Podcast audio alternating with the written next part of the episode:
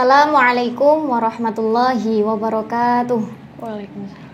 Bismillah, Alhamdulillah, wassalatu wassalamu ala rasulillah, amma ba'd Pemirsa, sahabat NU Online di mana pun Anda berada Alhamdulillah pada kesempatan kali ini kita akan berbincang dengan narasumber yang luar biasa Yaitu yang sudah ada di samping saya uh, Beliau Ning Domirotul Firdaus atau yang sering kita sapa dengan Ning Firda Assalamualaikum Neng Firda. Waalaikumsalam Mbak Mila.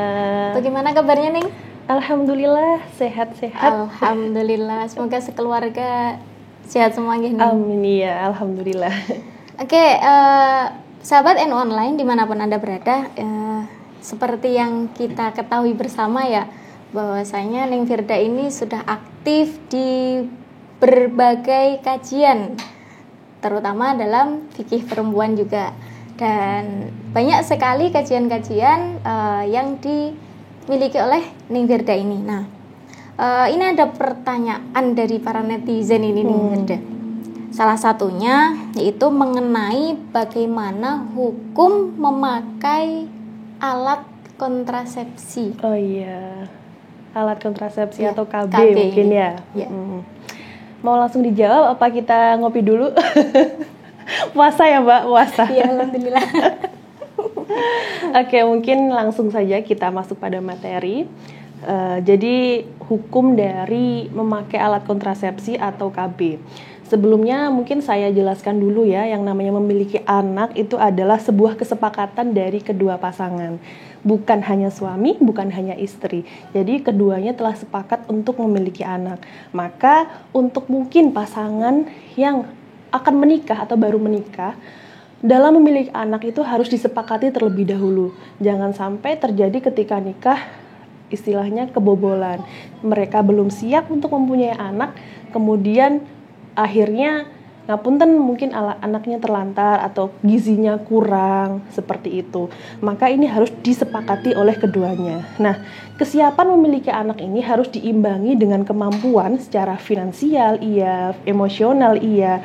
Karena banyak orang tua yang nggak bisa mengontrol emosi akhirnya membentak anaknya. Yeah. ini kan kasihan anaknya meskipun pada akhirnya orang tua juga akan menyesal kenapa tadi aku membentak anak-anakku seperti itu jadi harus mempunyai kesiapan, kemampuan untuk mengontrol emosi. Kemudian mungkin memiliki ilmu parenting yang cukup juga hmm. ya.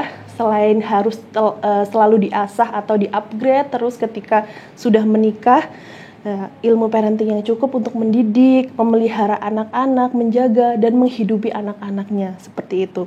Nah, agar orang tua ini tidak merasa terbebani. Anak bukan menjadi beban bagi orang tua dan juga anak tidak akan ditelantarkan. Kalau kita memang sudah mempunyai komitmen bersama pasangan untuk memiliki anak dengan diimbangi kemampuan dan eh, kemampuan-kemampuan yang saya sebutkan tadi. Jadi bisa menjalani keluarga yang insya Allah bahagia ya, ya. begitu. Kemudian kalau kita ngomongin soal alat kontrasepsi atau KB, salah satu upaya untuk menunda kehamilan itu memang dengan menggunakan alat kontrasepsi.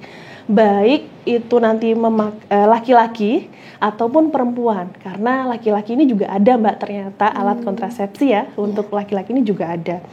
Karena pada zaman Rasulullah ini juga sudah dicontohkan ketika sahabat itu e, bisa kita katakan dengan azl atau mengeluarkan ketika berhubungan Ngapunten Mbak Mila sampun menikah apa dereng ini? Belum, Neng. Iya, nggak apa-apa. Ini untuk pembelajaran juga. Iya. Mungkin ya. Sambil belajar juga di oh, sini. Betul. Maksudnya jangan sampai baper dulu loh, Mbak ya. Jadi pada zaman Rasulullah itu telah dicontohkan oleh sahabat sebagai upaya untuk menunda dan mencegah kehamilan. Para sahabat ini melakukan azl atau mencabut ngapunten penisnya dari rahim istri ketika akan mengeluarkan sperma itu salah satu upaya uh, untuk mencegah kehamilan pada waktu zaman Rasulullah. Nah, kalau secara fikih memang uh, eh, KB itu ya dikiaskan dengan azl itu hmm. yang memang sudah saat uh, zaman itu dilakukan oleh para sahabat. Bedanya azal ini kan tidak menggunakan alat, sedangkan KB ini kan bisa menggunakan obat ya, pil yang Iya, dikonsumsi setiap hari. Suntik. Iya suntik yang tiga bulan sekali enam bulan. Ada ya pokoknya tiap bulan itu ada atau satu bulan sekali. Atau pemakaian pengaman kalau kita ngomongnya pun kondom itu juga termasuk yang namanya uh, alat kontrasepsi kemudian IUD ada IUD Mirena ada apalagi tuh banyak sekali macamnya IUD bisa dikonsultasikan ke dokter Kemudian ada implan, ada juga yang namanya vasektomi dan tubektomi. Tubektomi. Ya, itu eh, beberapa macam alat kontrasepsi yang bisa digunakan untuk mencegah eh, kehamilan. Nah, sedangkan bagaimana hukum azl itu? Hukum azl sendiri adalah sesuai hadis Nabi saya bacakan an Jabir qala kunna na'zilu ala ahdi Rasulillah sallallahu alaihi wasallam fa balagha dzalika nabiyullah sallallahu alaihi wasallam falam yanhana. Ini diriwayatkan oleh Imam Muslim. Dari Jabir, ia berkata, kita melakukan azl pada masa Rasulullah, kemudian hal itu sampai kepada Nabi, namun beliau tidak melarang kami. Nah, ini artinya Nabi memperbolehkan. untuk para sahabat ya menunda kehamilan dengan cara azl tersebut. Hmm, ya. Gitu. Lalu begini Neng, eh, tadi Neng Firda sudah menjelaskan Mm-mm. berkaitan dengan KB, bahwasanya dulu masa sahabat juga sudah ada yang namanya betul. azl. Nah, lalu bagaimana pendapat para ulama eh, mengenai hukum KB ini? Nah, jadi ulama itu membagi beberapa kategori ya. Hukum KB itu ada beberapa kategori. Yang pertama memang ada yang meng- mengharamkan, ulama yang mengharamkan untuk KB ketika eh, orang atau pasangan ya, kita membahasnya pasangan suami istri ya, Pak. itu melakukan KB agar tidak hamil selamanya. Nah, ini yang dihukumi haram oleh para ulama. Kemudian contohnya adalah vasektomi dan tubektomi. Itu kan memutus. Kalau vasektomi bagi laki-laki, iya, maaf kalau salah koreksinya. Kalau vasektomi bagi laki-laki, kalau tubektomi Untuk bagi perempuan. Nah, kalau vasektomi ini memutus penyaluran sperma ya ke, ke air mani. Jadi spermanya tidak bisa masuk dalam rahim.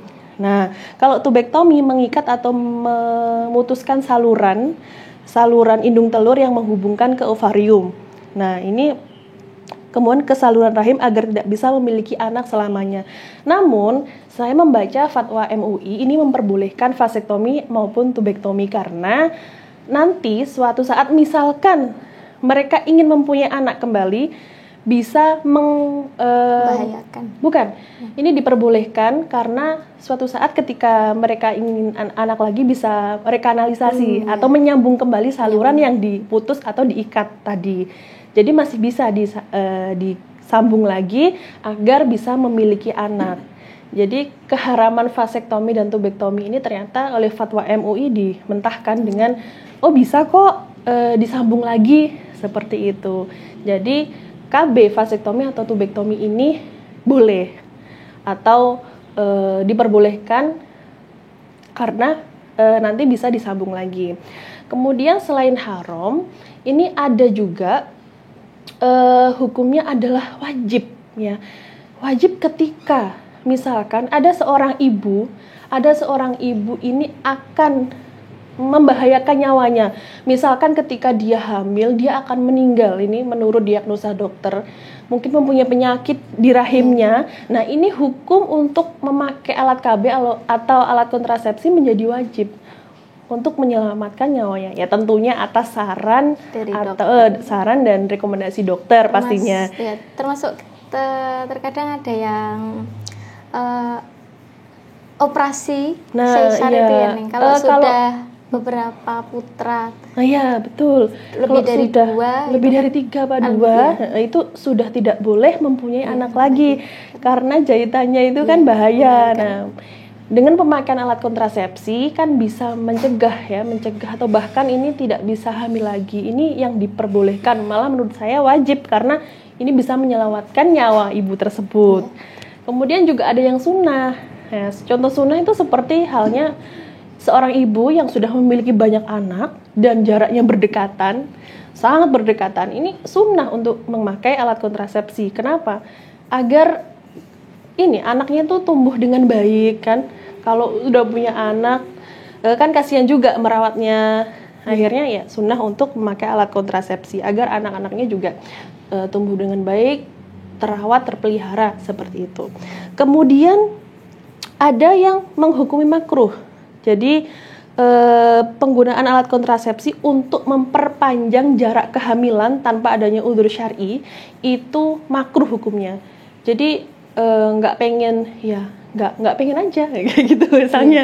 Ya nggak pengen aja. Nah itu makruh kemudian ada yang mubah atau boleh itu ketika penggunaan alat kontrasepsi uh, sebagai memperpanjang jarak kehamilan, memperpanjang jarak kehamilan dan dilatar belakangi dengan udur adanya udur demi kemaslahatan suami istri misalnya masih pengantin baru misalnya masih karena nggak pernah pacaran aku mau pacaran dulu lah gitu kan agar uh, hubungan kami lebih harmonis, harmonis. gitu kan puas-puasin dulu kan gitu baru nanti punya anak. Itu boleh. Atau mungkin suami istri yang masih kuliah sama-sama kuliah ini masih pengen uh, ya tadi sama-sama masih pengen belajar, belajar. kemudian meraih cita-citanya. Kan banyak juga ya mbak santri-santri atau misalkan bukan santri pun uh, masih kuliah udah nikah ya, gitu kan. sudah sah dulu. Iya. Nanti ngapain, ngapain kan nggak haram ya iya betul. Nah ini juga diperbolehkan untuk menggunakan alat kontrasepsi. Atau mungkin bagi suami istri yang sedang sama-sama bekerja jadi ketika dia mempunyai anak akan mungkin uh, kebingungan juga bagaimana nanti kita merawatnya itu diperbolehkan untuk menggunakan alat kontrasepsi. Jadi kalau uh, mereka sama-sama bekerja terus akan kerepotan ketika punya anak ini diperbolehkan seperti itu. Nah, poin penting di sini adalah penggunaan alat kontrasepsi ini tidak hanya bagi perempuan, Mbak Mila. Jadi ada alat kontrasepsi untuk laki-laki juga, iya.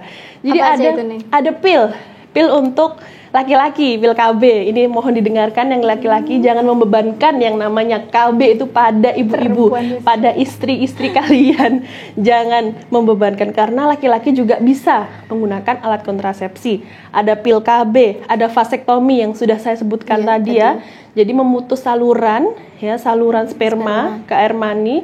Tapi nanti bisa disambung lagi hmm. kalau sudah menginginkan anak Kemudian ada pengaman atau kondom ya yang dijual bebas di, di pasaran ya di toko itu adalah bentuk KB juga, bentuk KB. Nah, ini bisa digunakan untuk uh, bagi pasangan uh, pasangan di rumah gitu yang mungkin masih belum menginginkan keturunan atau mungkin memperjarak, uh, memper, memberi jarak kehamilan. Ini bisa dilakukan.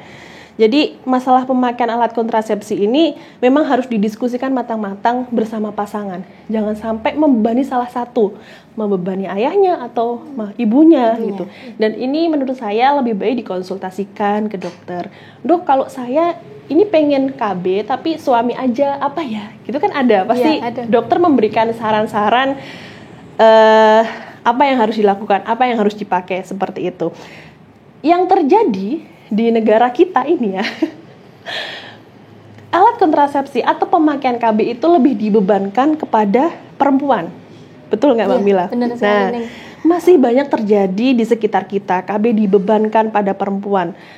Padahal perempuan itu udah hamil terus kemudian melahirkan. melahirkan, menyusui, masih nifas. Ini kan merasakan yang namanya kurhan atau sakit dan wahnan ala wahnin artinya sakit yang berlipat-lipat. Ini masya Allah, saya sudah merasakan bagaimana saya hamil. Orang haid aja kan itu udah sakit ya mbak, ya. sakit haid itu udah sakit dilepen itu loh. Kalau kita bahasa Jawanya tuh dilepen itu udah sakitnya luar biasa.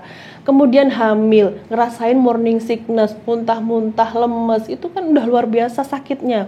Kemudian udah masuk trimester ketiga sembilan 9 bulan itu aduh udah deg-degan mau lahiran. Pas lahiran masih sakit kan kita mengeluarkan bayi. Meskipun ya ibu-ibu ini banyak eh, yang banyak yang mempunyai beberapa kali anak ya banyak anak tapi tidak tidak menghilangkan rasa, sakit, sakit saat melahirkan. Apalagi masih dijahit loh itu, Mbak. masih dijahit.